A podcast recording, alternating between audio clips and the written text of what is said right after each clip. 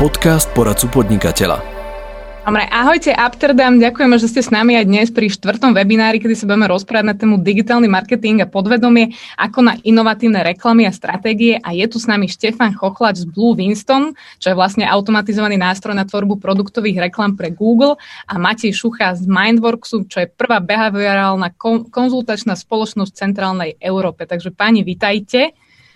Zdravím, zdravím, teším vás. Ja ešte chcem všetkým, čo nás vlastne teraz pozerajú, povedať, že kľudne sa môžete pýtať otázky po celý čas uh, na livechate na YouTube. Budeme na ne na konci odpovedať, takže ani jedna otázka nezostane nezodpovedaná. Tieto webináre robíme hlavne kvôli vám, kvôli tomu, aby ste sa dozvedeli to, čo zaujíma práve vás, a to, čo, to, čo najviac pomôžeme, pomôže vašu, vášmu e-shopu. A, takže môžeme, môžeme začať. Tento webinár trošku budeme tak akože rozdielovať na tú, na tú, na tú výkonnostnú časť a na tú behaviorálnu. Páni budú mať za úlohu to trošku poprepájať a vysvetliť nám teda, uh, aká je úloha toho výkonnostného marketingu a takisto akú úlohu v tom marketingu zohráva tá behaviorálna časť. Tak začneme s takým, takým vysvetlením, čo je, čo je ten výkonnostný marketing a ako e-shopárom pomáha Štefan. Dobre, ďakujem za slovo. Tak v podstate výkonnostný marketing... Uh...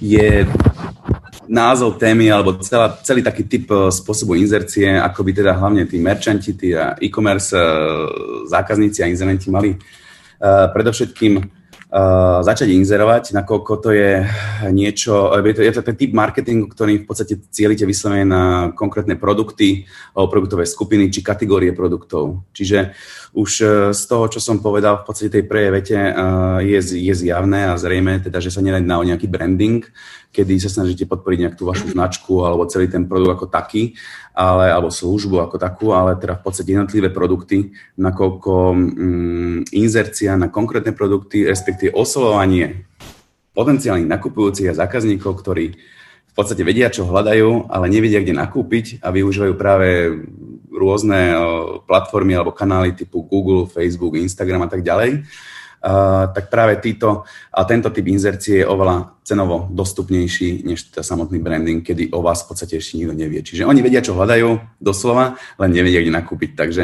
vy sa im snažíte pripomenúť, respektíve zobraziť práve v momente, kedy hľadajú produkty, ktoré uh, vy vlastne uh, im viete dodať, respektíve predať službu. Mm-hmm. Čiže toto by som povedal, že je hlavne výkonnostný, respektíve konkrétne produktovo výkonnostný marketing.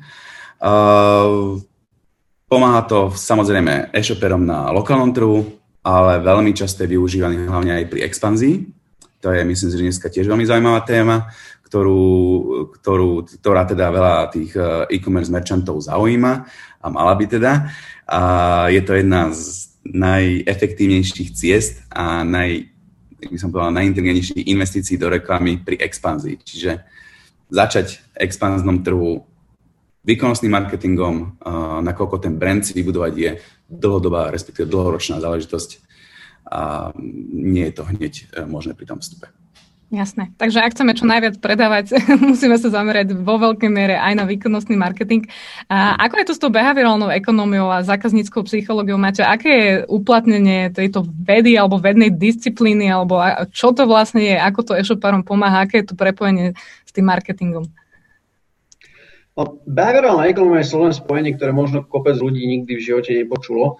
Um, a možno, že troška si lepšie vedia predstaviť, čo to znamená zákaznícka psychológia.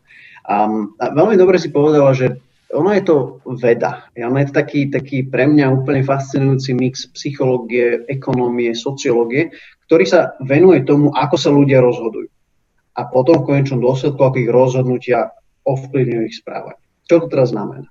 Um, výskumy ukazujú, že keď sa pozrieme na nákupné rozhodnutia, tak deväťdesiat až deväťdesiatpäť percent rozhodnutí sa udeje podvedome. A to je obrovské číslo. To znamená, že deväť z desiatich nákupov, ktoré sa udejú na e-shope, tak sa neudejú na základe toho, že ja si teraz prečítam všetky fičúry produktu a že sa pozriem na všetky jeho benefity a teraz si to porovnám cenovo a, a, a funkcionalitami s ostatnými produktami na iných e-shopoch, ale to rozhodnutie je emocionálne. A teraz tá otázka je, že čo vlastne riadi to moje podvedomie? Čo riadi tie moje emócie? Čo ovplyvňuje, či kúpim, nekúpim, odídem, zostanem? No a tomu sa venuje behaviorálna ekonómia. Veľmi v skratke, dáva nám nástroje na to, aby sme vedeli, čo povedať a ako to povedať, aby to naozaj fungovalo. My sa budeme aj neskôr práve venovať tomu, že, že, tá, že ten výkonnostný marketing s tou behaviorálnou ekonómiou idú vlastne ruka v ruke a, a takisto, keď chceme zvýšiť vlastne účinnosť tých reklám alebo už tie dané konverzie, či už z tej výkonnostnej reklamy alebo z niečo iného, je práve veľmi dôležité, akým spôsobom komunikujeme.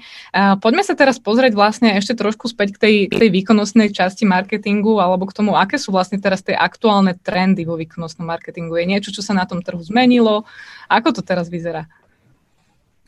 No, momentálne je určite najväčší trend je tzv. Personalizácia. Čiže snažíme sa, či už je to výkonnostný marketing prostredníctvom online kampaní, alebo je to newsletter, alebo je to proste nejaké pop-up windows, alebo proste čokoľvek, kde sa môže potenciálny zákazník stretnúť s nejakým, s nejakou kampaňou, nejakou reklamou, alebo s nejakým,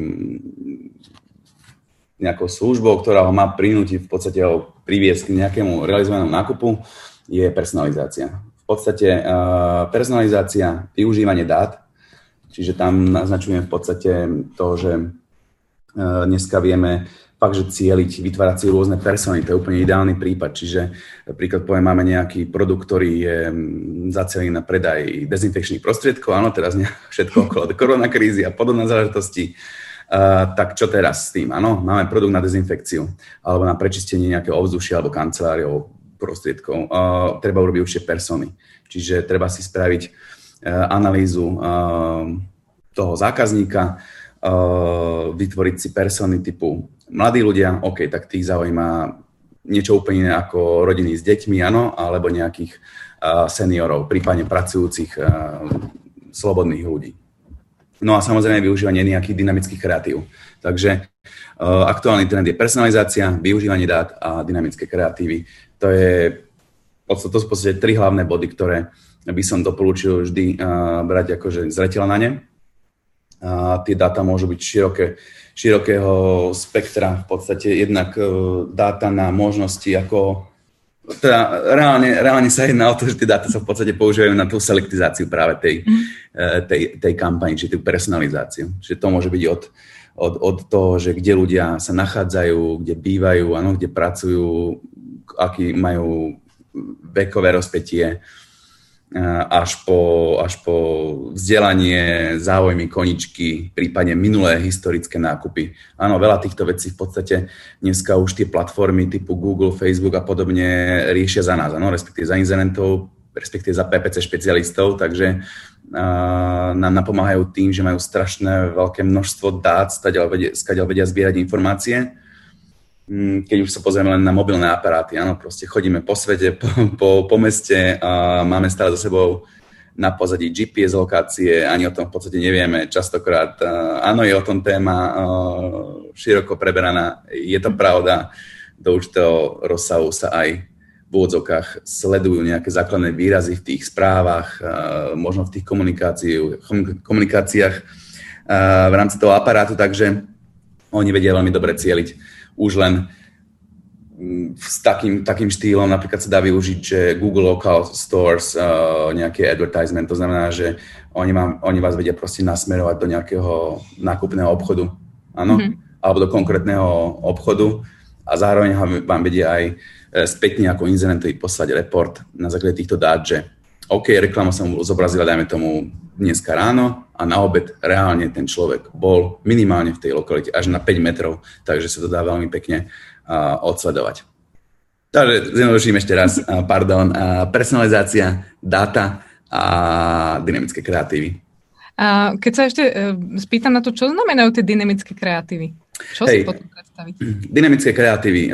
Zjednodušenie, mm, ja som teda hlavne odborný na ten Google, tak mm. ak sa teda môžem tak tvrdiť o sebe, v podstate Google má všetko smart. Áno, smart je pre ňo nejaké synonymum pre automatizáciu, respektíve machine learning, respektíve zároveň aj dynamicky niečo. Mm, dynamické kreatívy prichádza, prišli už, najmä tomu dva tri roky späť uh, na trh. Neustále sa zdokonalujú a ja, v podstate ide o to, že uh, nesnažíme sa už dopredu vytvárať nejaké bannerové kreatívy, mm-hmm. grafiky vopred pripravené, Ale keďže sa bavíme o výkonnostnom marketingu, tak nám stačí v podstate nejaký data feed, respektíve iks em el feed z toho e-shopu. Príklad poviem, tam máme všetky informácie o produktoch. Názov, popis, cena, skladovosť, obrázok dokonca, prípadne vari- varianty toho produktu, produktové obrázky, ďalšie. No a ten Google na základe toho, kto potenciálne sa pozerá práve na tú reklamu, mu dynamicky kreuje uh, tie, tie banery v podstate, respektíve tie kreatívy.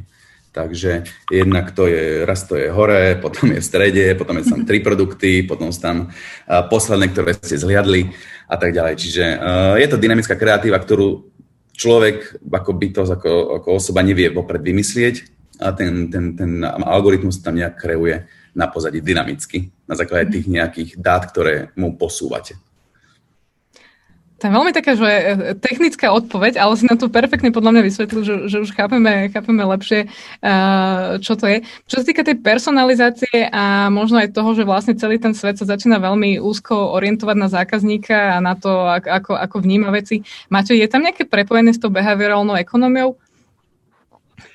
No, um, hovorí, že sa začína ten svet orientovať na zákazníka a to je aj nie je pravda. Uh, lebo um, stále do veľmi malej miery um, firmy sa snažia vtiahnuť, respektíve pochopiť svojho zákazníka. Veľmi často je to o tom, že uh, robia marketing pre zákazníka bez zákazníka. A my to vidíme u našich klientov a my robíme s uh, veľkými firmami, rôznymi bankami, telekomunikačnými operátormi, poisťovňami. A veľmi často sa to naozaj deje, že robím, vytváram kampane bez toho, aby som naozaj chápal toho zákazníka. Čiže a personalizácia je určite um, skvelý nástroj, ale zďaleka nestačí. Len si predstavme situáciu, môže mať najkrajšie personalizovaný banér na svete, a, ktorý na mňa vyskočí a nech aj naň kliknem a potom, keď sa dostanem na um, nejakú landing page, alebo sa dostanem na detail produktu, alebo sa dostanem do môjho um, opusteného košíka, a kdekoľvek, a tá z- z- zostávajúca časť funnelu nie je spravená tak, že toho zákazníka prevedie a sa dostaneme ku tomu, že, že čo má tá zákaznícka psychológia čo povedať do toho, ako majú byť funnely robené a na čo prihliadať. A pokiaľ na to nie je prihliadané, tak ja môžem mať akokoľvek dokonale spravený performance marketing, aj tak mi bude na prd, lebo uh, toho zákazníka odradím v tých ďalších krokoch. A mm. samozrejme, ono to má uh, veľký priestor aj priamo pri, pri dizajne, keď teraz odhľadnem od a, tej a, dynamiky, ale priamo pri dizajne banerov, pé pé cé čiek. A my sme robili viacero produktov, kde, a, viacero projektov, kde sme firmám pomáhali a, s celým a, funnelom od toho, ako nadizajnovať a, baner, až po to, ako nadizajnovať landing page a nejaký, nejaký checkout funnel. Um, a, a mali sme tam troj, štvornásobné nárasty v, uh, v preklikoch, len preto, že sme trocha lepšie porozumeli tomu, čo sa deje v podvedomí ľudí, a čo ich zaujíma, čo ich nezaujíma, čo ich môže odrádzať, a čo ich môže motivovať a na základe toho sme tých niekoľko slov uh, v banéri nastavili. Mhm. Toto sú podľa mňa veľmi také zaujímavé a, a, a také veci, ktoré dokážu ľuďom, ľuďom veľmi, veľmi pomôcť aj v tom biznise. Ešte sa k tomu myslím, že dostaneme trošku, trošku neskôr. A poďme aj sa trošku pozrieť, že, že ten reklamný priestor v tom digitálnom svete sa, sa prepĺňa. Teda aspoň aj Štefan ešte pred nejakými dvomi, tromi minútkami spomenul tú koronakrízu.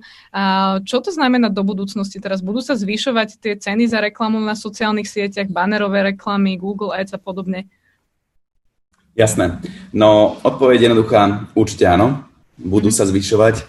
Uh, nakoľko ten trh je viac menej daný, áno, je určitý počet obyvateľov, alebo teda potenciálne nakupujúceho obyvateľstva v tej či onej krajine, máme sa na Slovensku napríklad, Uh, nakoľko uh, máme síce uh, daný, stanovený, ale nových inzerentov neustále pribúda. Čiže pribúdajú nové značky, nové shopy, uh, prípadne rastú značky naďalej, čiže a navzájom sa prebiehajú. Čiže uh, reálne sa jedná o to, že je stále neustále nový počet merchantov, nových hráčov na, na, na tom aktuálnom trhu stále väčším a vyšším teda budžetom na inzerovanie, či rozpočtom, s čím je spojený samozrejme rast ceny za tú inzerciu, nakoľko ten priestor je v podstate limitovaný, jednak, jednak ako na tej platforme samotnej, ale aj ten počet potenciálnych zasiahnuteľného obyvateľstva. Takže tá cena pôjde určite hore.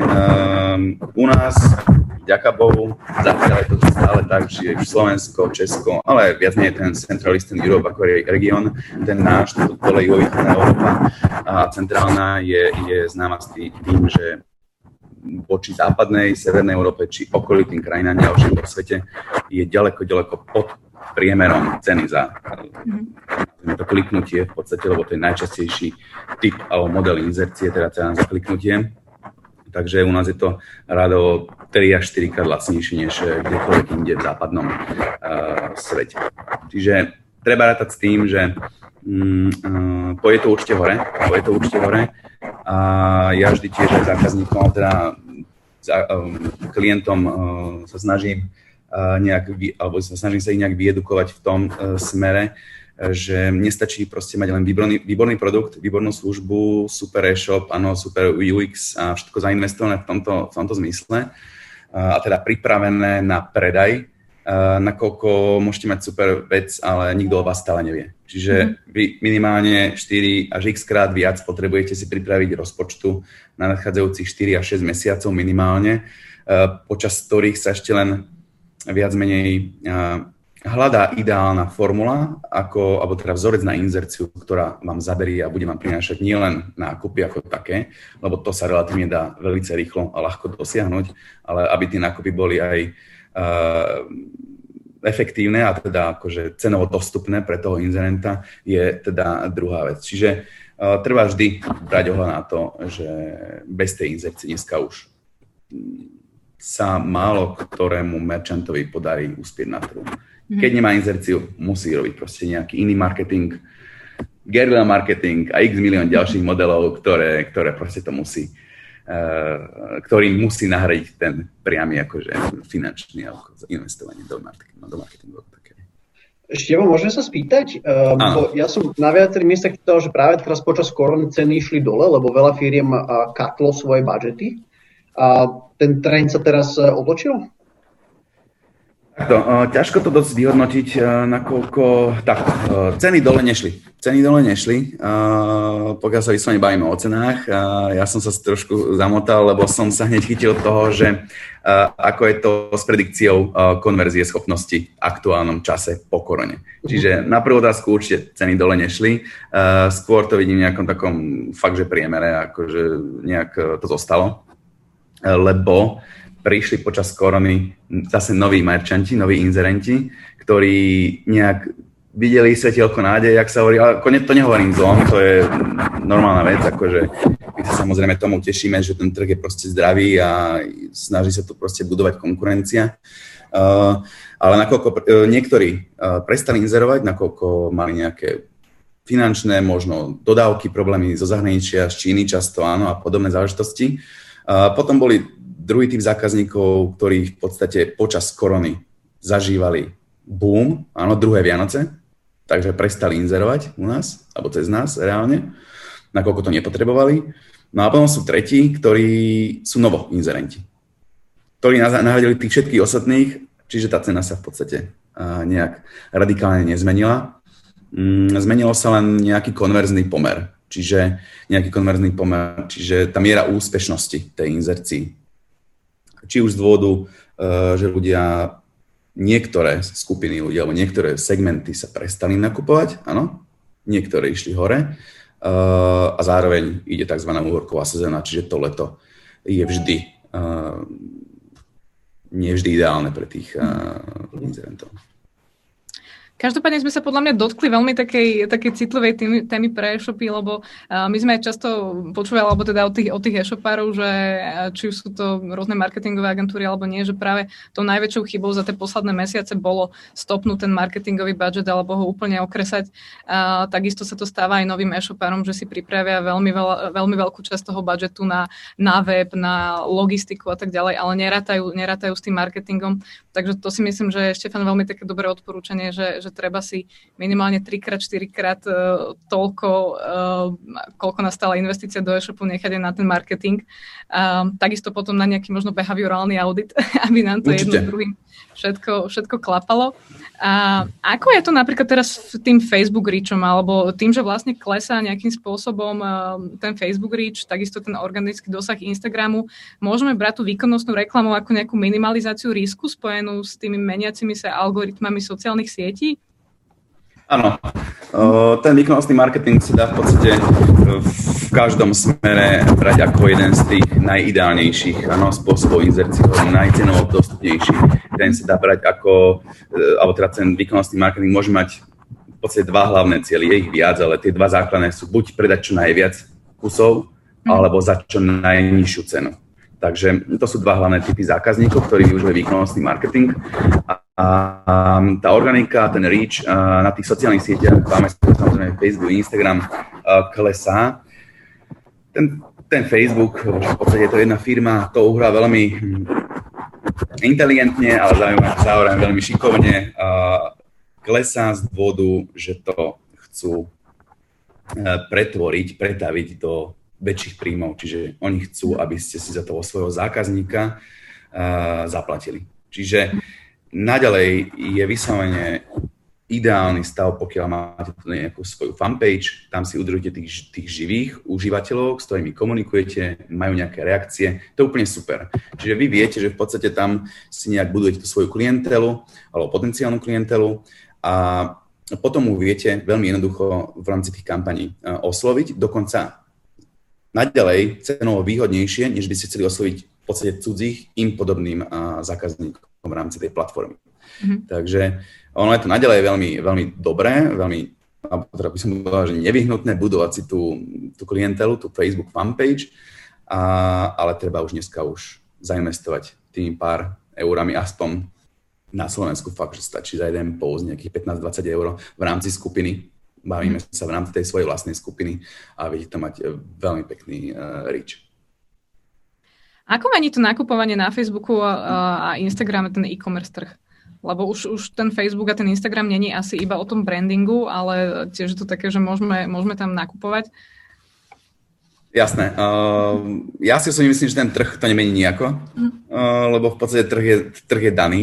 Uh, tam ide len skôr o to, že v podstate komu Uh, sa dá čo predať na ktorej tej z tých platform. Uh, my zo skúsenosti vieme, že ten Facebook je určite veľmi vhodný pre uh, ženy, alebo teda cieľovku ženy uh, a najviac samozrejme pre deti. Uh, to málo ľudí vie, ale napríklad ženy sa hrajú viac ako deti napríklad na Facebooku. Mm. Sice to je špecifická skupina zákazníkov, ja viem, ale je to zaujímavá akože štatistika. Um, no a potom samozrejme customer to customer services alebo produkty sú veľmi, veľmi um, trendy na týchto sociálnych sieťach, proste keď niekto niekomu niečo predá ako v rámci, v rámci ľudí. Uh, alebo potom sú to samozrejme fashion produkty, uh, respektíve niečo, čo, má, čo môže mať veľmi dobrú produktovú fotku.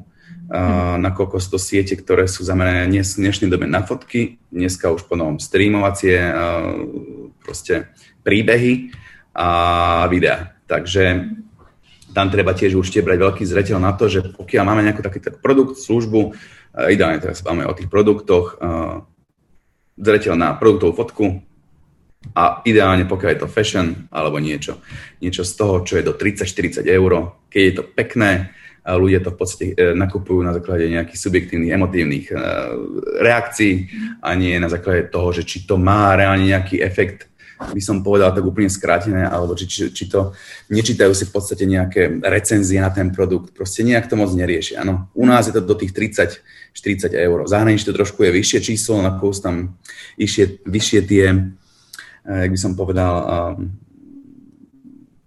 zjednodušenie, tie priemerné zárobky o mzdy toho obyvateľstva, takže tam sa trošku bavíme o iných číslach, ale teda keď sme na Slovensku, tak asi nejak takto. My sa dotkli trošku tej produktovej fotky a nejakého akože videa.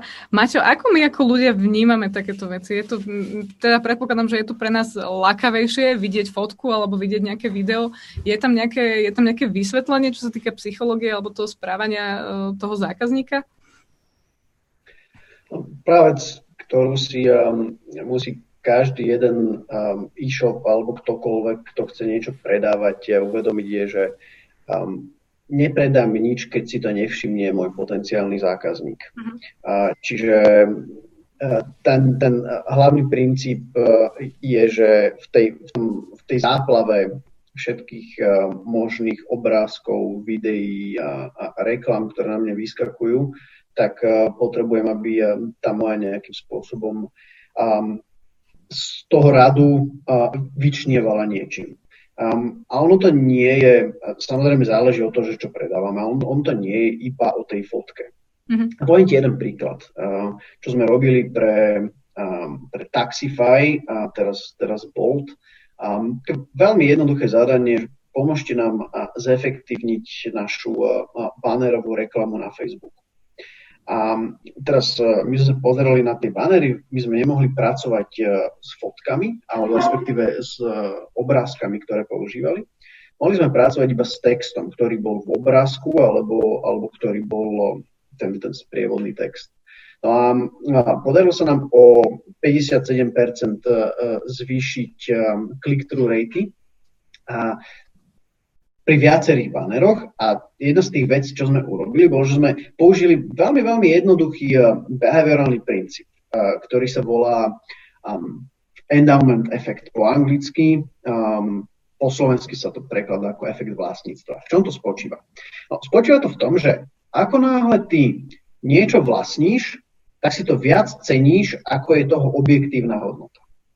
Fajn, teraz čo s tým, ako to použiť? Ale ono to má takú, takú zaujímavú kúľavu, tento princíp, že ono netreba úplne, aby si to vlastnila. Ono častokrát úplne stačí, aby si si predstavila, aké by bolo, keby si to vlastnila a zrazu to už budeš viac chcieť. Mm-hmm. Zbudíme tam silnejšiu emóciu a viac to budeš chcieť. A čo by sme spravili, bolo, že sme na ten banner dali veľmi jednoduchú vetičku. A ako by si použil extra sedemstopäťdesiat eur mesačne? Mm-hmm. Teraz sme tam otázku. A teraz s čím to pracovalo? Pracovalo to s tým, že my sme chceli, aby ten... V prvom rade sme pochopili, že uh, ako fungujú uh, Taxify alebo, alebo Bolt šoféry. Že väčšina z nich to nemá ako full-time job. Čiže majú to ako niečo, čo robia po práci. Čiže pre viacerých je to taký bočný príjem, nejaké peniaze navyše, ktoré si vedia zarobiť. S tým sme pracovali a chceli sme, aby si predstavili, že čo by to pre nich znamenalo, keby zrazu mali o tých sedemstopäťdesiat eur a, za mesiac navyše. Ako by ich použili?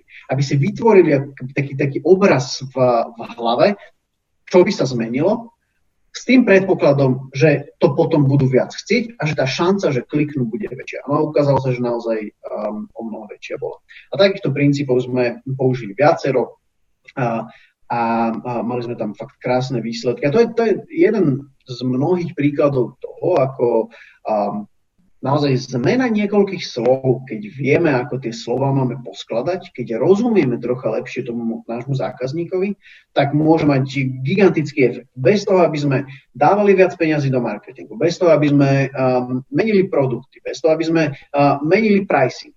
Len zmena toho, ako niečo popíšeme, ako to odprezentujeme, môže mať super efekt. A o tom je vlastne celá behaviorálna ekonomia zákaznícka psychológia.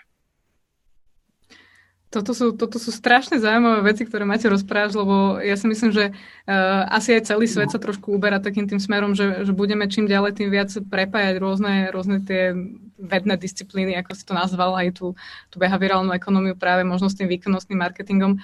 Um, keď sa ešte zameráme trošku do budúcnosti, Štefan, aké reklamné stratégie je dobre trošku akože zvoliť do budúcnosti, že rozdeliť tie reklamy medzi viacero médií, nespoliehať sa iba na predajce z Facebook, alebo aký spôsobom sa to bude uberať ten marketplace?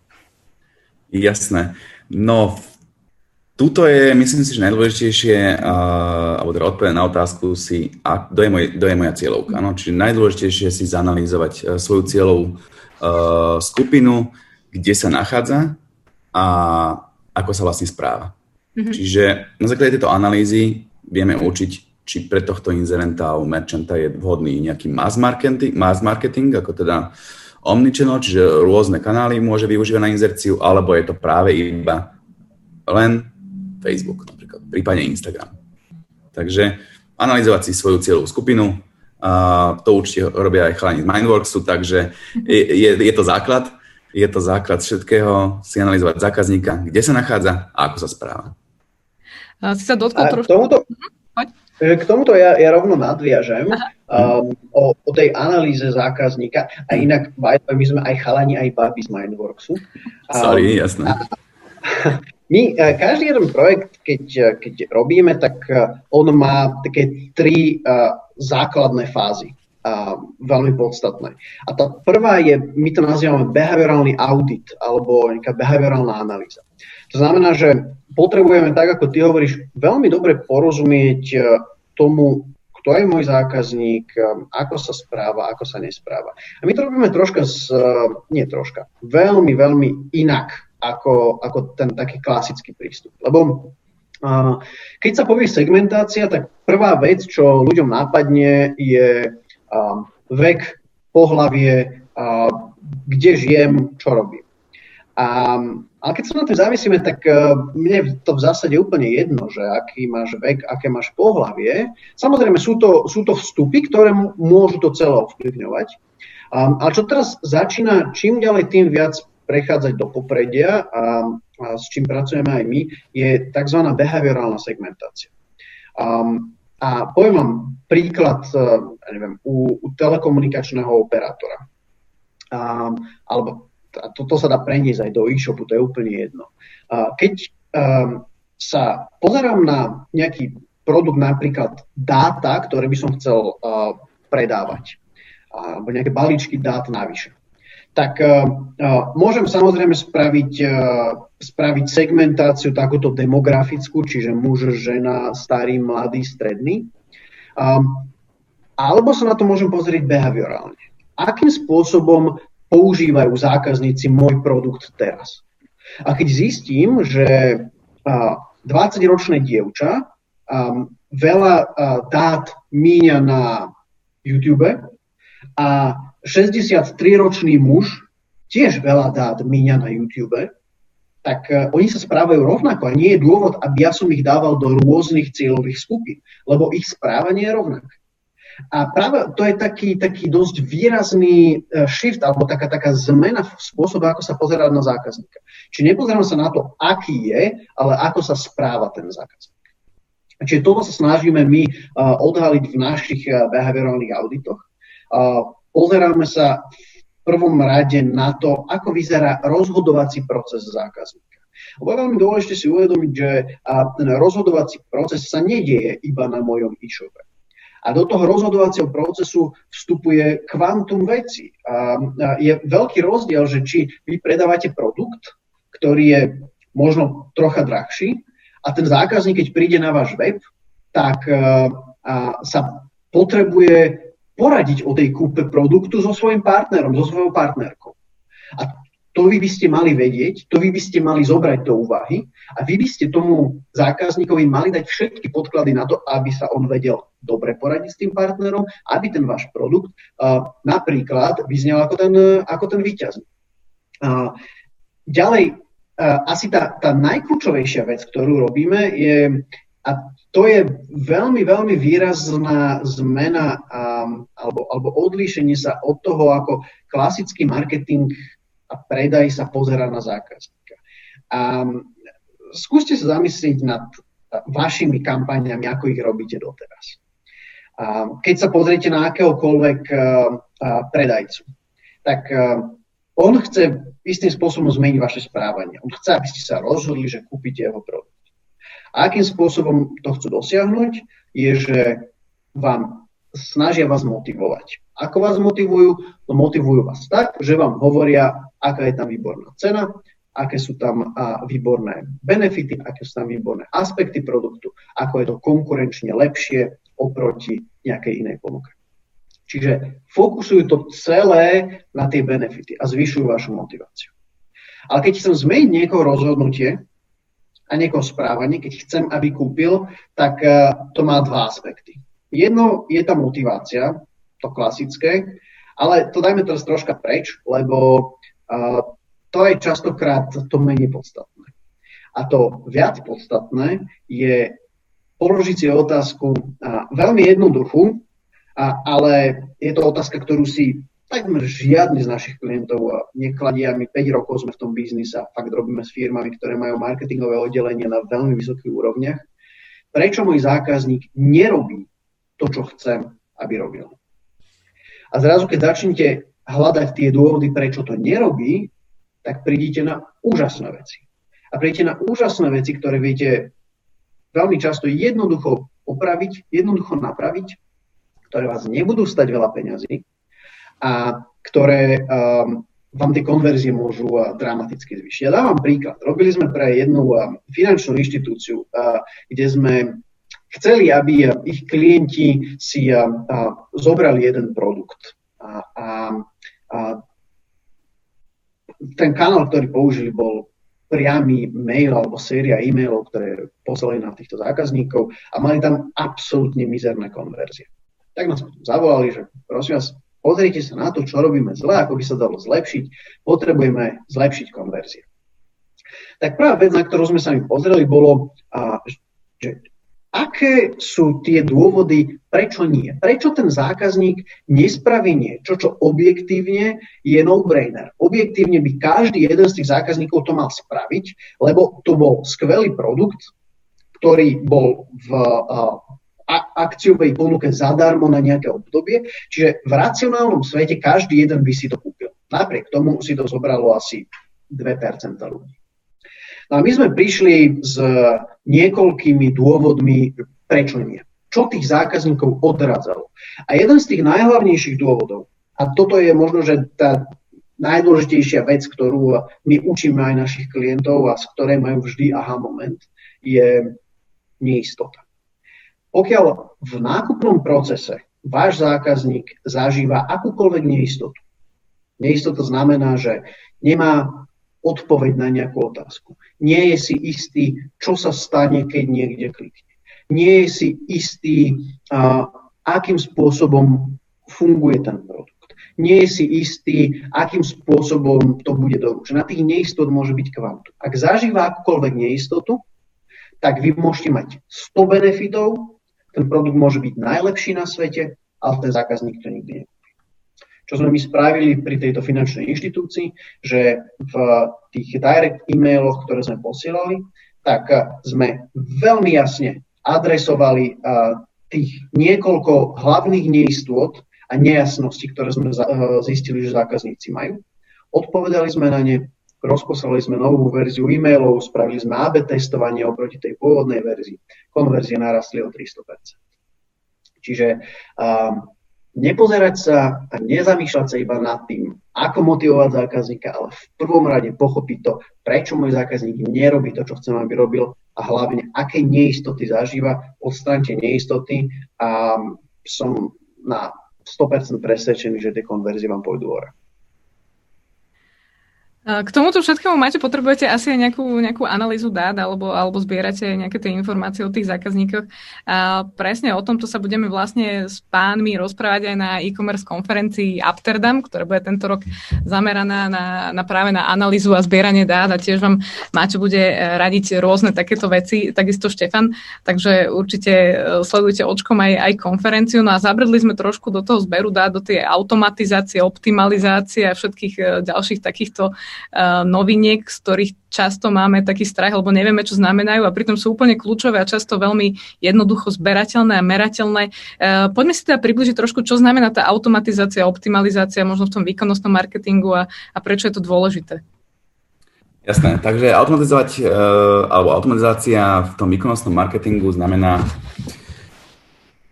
doslova do písmena si buď zvoliť nejaké nástroje, ako to je ideálny stav momentálne dneska, lebo sú už na to možnosti a priestor. V minulosti to bol súbor skriptov, vytvoriť si skripty, pravidlá na niečo, čo vieme zautomatizovať.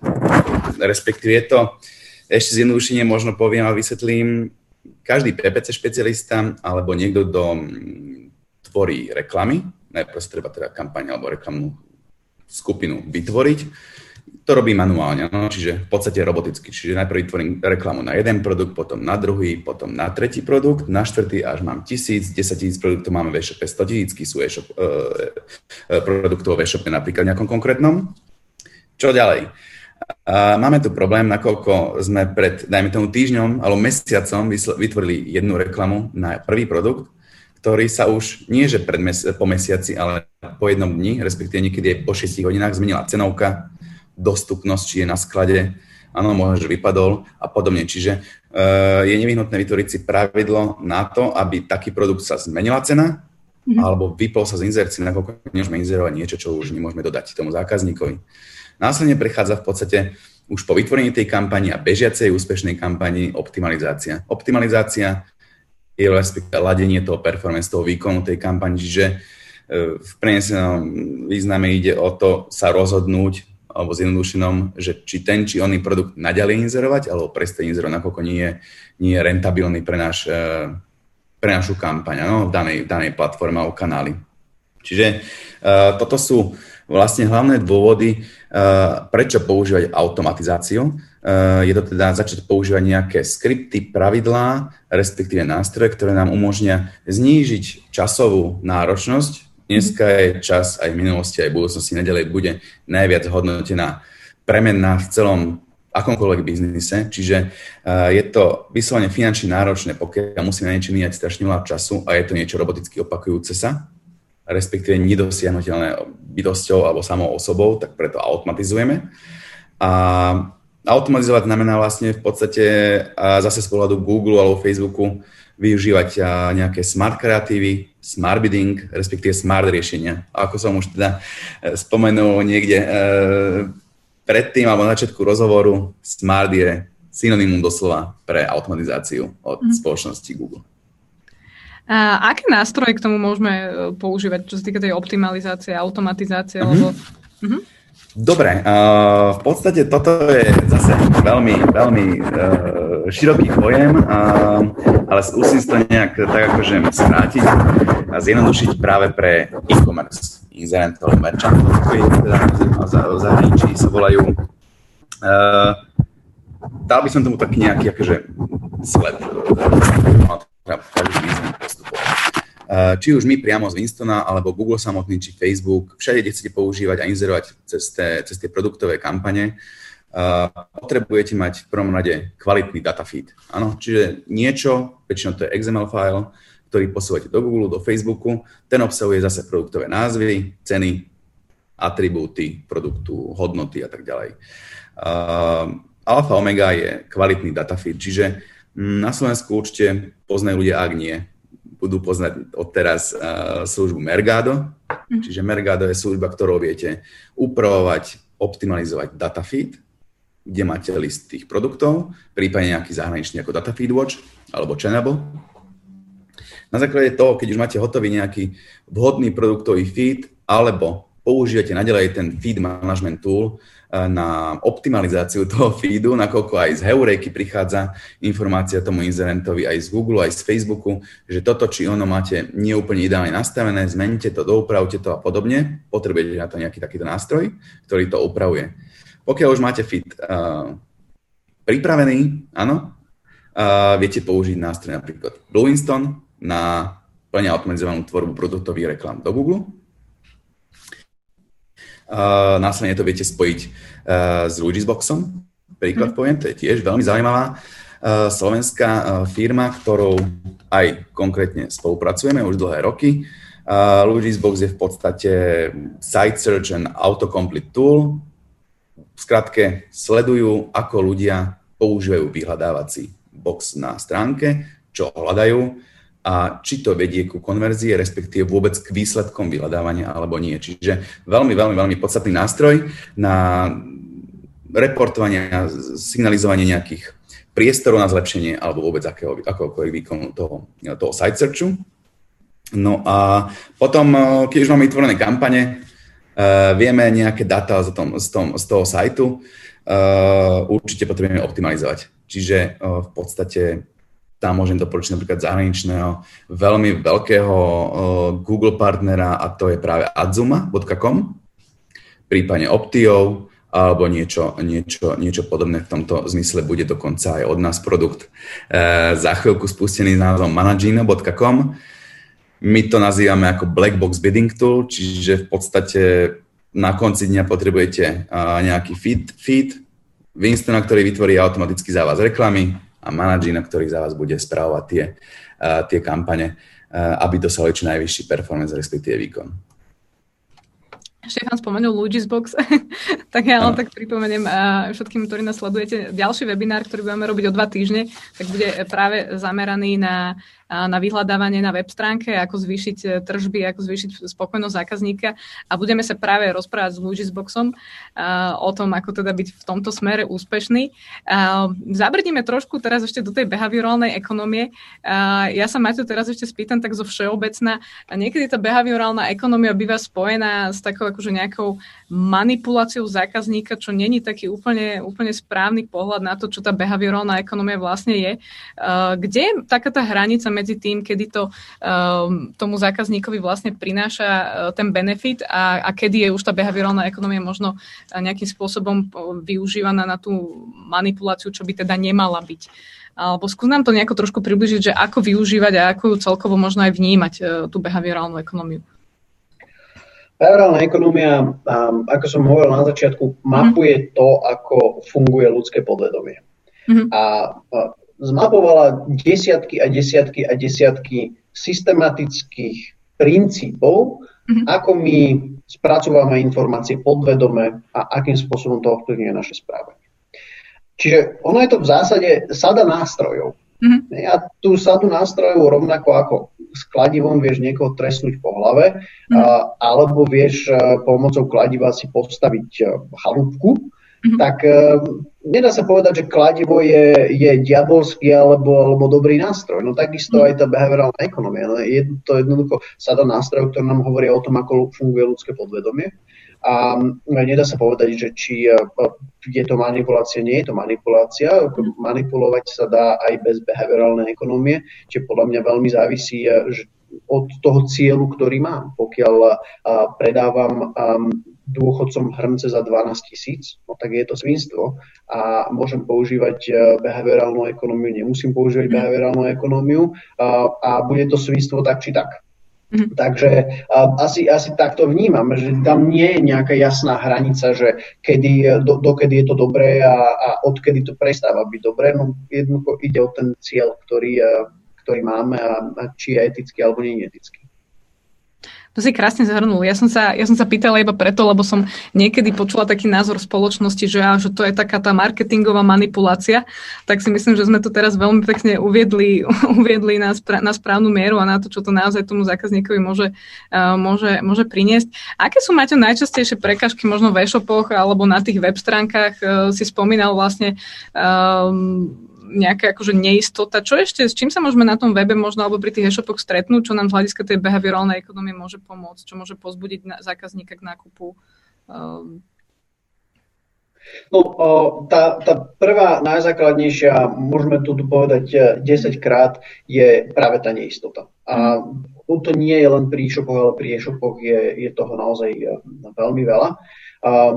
Čiže pochopiť, aké sú tie otázky, tie obavy, tie neistoty, ktoré zákazník má v súvislosti s vašim produktom, s tým, ako to celé funguje, adresovať a odstraniť ich. To je prvá vec. Druhá vec, ktorá sa veľmi často stáva na e-shopoch, je um, takzvané zavalenie výberom. A čo to znamená? No? A znamená to, že um, my všetci sme zvyknutí na taký um, klasický uh, pohľad, že a keď sa ma spýta niekto, že či chcem viac alebo menej veci na výber, tak mu poviem viac. A, a veľmi rovnako sa na to pozerajú aj obchodníci, to je jedno, či online alebo offline. Čím mám širšiu ponuku, tak tým si zákazník skôr vyberie a, a skôr kúpi a tým skôr niečo predám. Aby sme to videli aj u našich klientov v rôznych odvetviach, že ako tá najlepšia, alebo tá, tá prvá stratégia, ktorá im pomôže, keď chcú um, zvýšiť predaje, je rozšíriť ponuku. Budem sa pýtať zákazníka, že čo chceš, ale ten zákazník samozrejme ti nevie povedať, čo chce. Um, a, a, čiže, a z toho potom vzniká to zavolanie výberom. Zavolanie výberom je, keď mám príliš veľa možností na výber a, a tie možnosti sú veľmi podobné a ja si neviem vybrať spomedzi tých možností a nastáva niečo, čo sa nazýva rozhodovacia paralýza. A rozhodovacia paralýza a, spôsobuje viacero vecí. A jedna z nich je tendencia odkladať rozhodnutie na neskôr. To znamená, že veľa z tých zákazníkov, ktorí vám z toho e-shopu odídu, tak možno odchádzajú preto, lebo si jednoducho neboli schopní vybrať spomedzi desiatich veľmi, veľmi totožných alternatív a povedali si im, OK, ešte si to rozmyslí.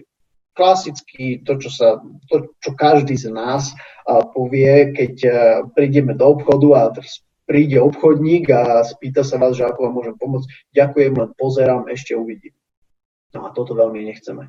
Čiže rozhodovacia paralýza.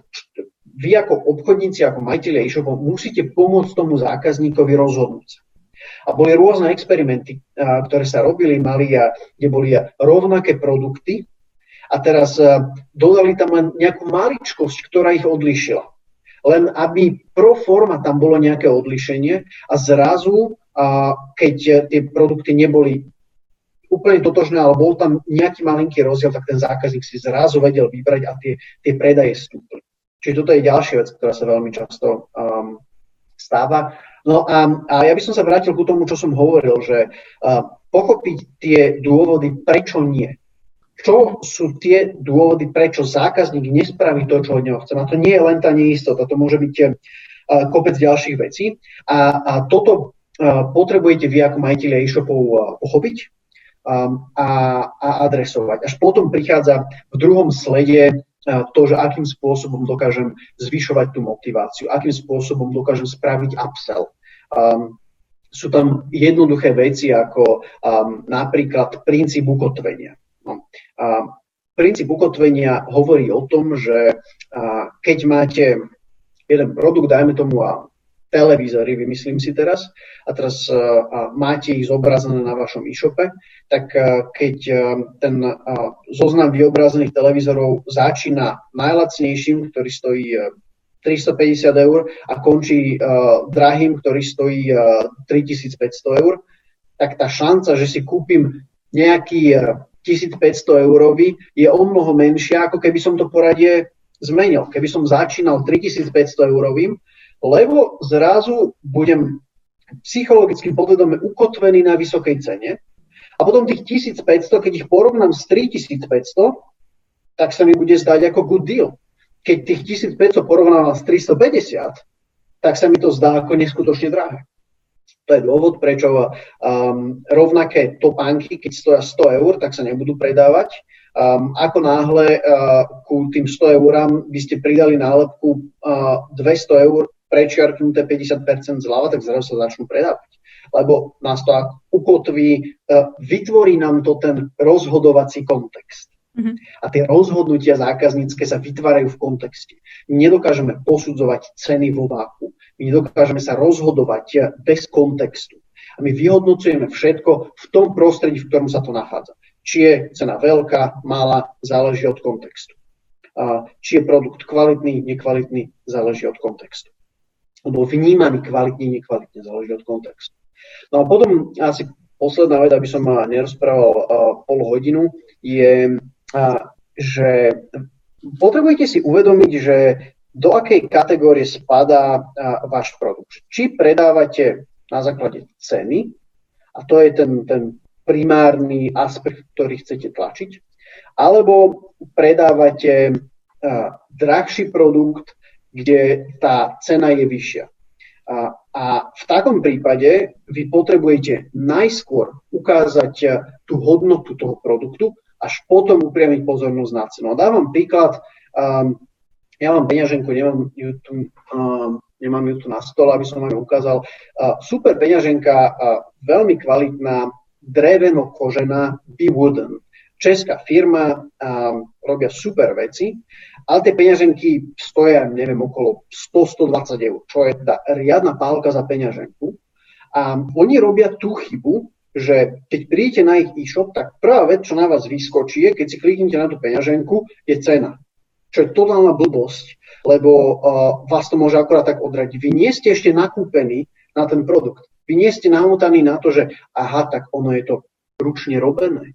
Aha, tak ono je to, je to prešívané a ručne, je to robené z takej a takej kože. A je to tak a tak unikátne. Každý ten kus je istým spôsobom jedinečný.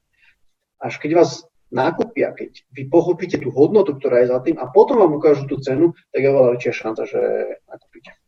Mm-hmm. Vidíme podľa mňa krásne, ako to funguje ruka v ruke, ako asi ten marketing aj bez toho výkonu, ale aj bez tej psychológie zákazníka uh, nie, že, nechcem povedať, že nefunguje, ale ako môže fungovať lepšie, keď, keď sa to všetko pekne spojí.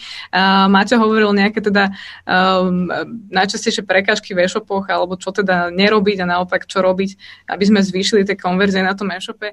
Uh, Štefan, je niečo z hľadiska možno toho výkonnostného marketingu, na čo si dávať pozor, alebo uh, čo merať, aby, aby sme neodplašili zákazníka, alebo ako ho naopak pritiahnuť? Je tam nejaké odporúčanie z hľadiska toho výkonnostného marketingu? No tak výkonnostný marketing je v podstate podmienený, hovorím opäť, tými datami, ktoré vstupujú do tých automatizovaných toolov a nástrojov na tvorbu tej inzercie, ako je napríklad Winston, opäť spomeniem. V podstate veľakrát sa bavíme o názve a obrázku toho samotného produktu. V neposlednom rade však sa bavíme o nejakom quality score celej tej reklamy, kde treba dať veľký zreteľ na samotnú kvalitu tej danej kampani, respektíve reklamnej skupiny a reklamy samotnej. E, nakoľko do toho vstupuje viacero faktorov, ktoré tvoria tú quality score, ako, nejakú, ako nejaký rating z pohľadu Google a jednotlivých reklám, ktoré, ktorými sa snažíte inzerovať.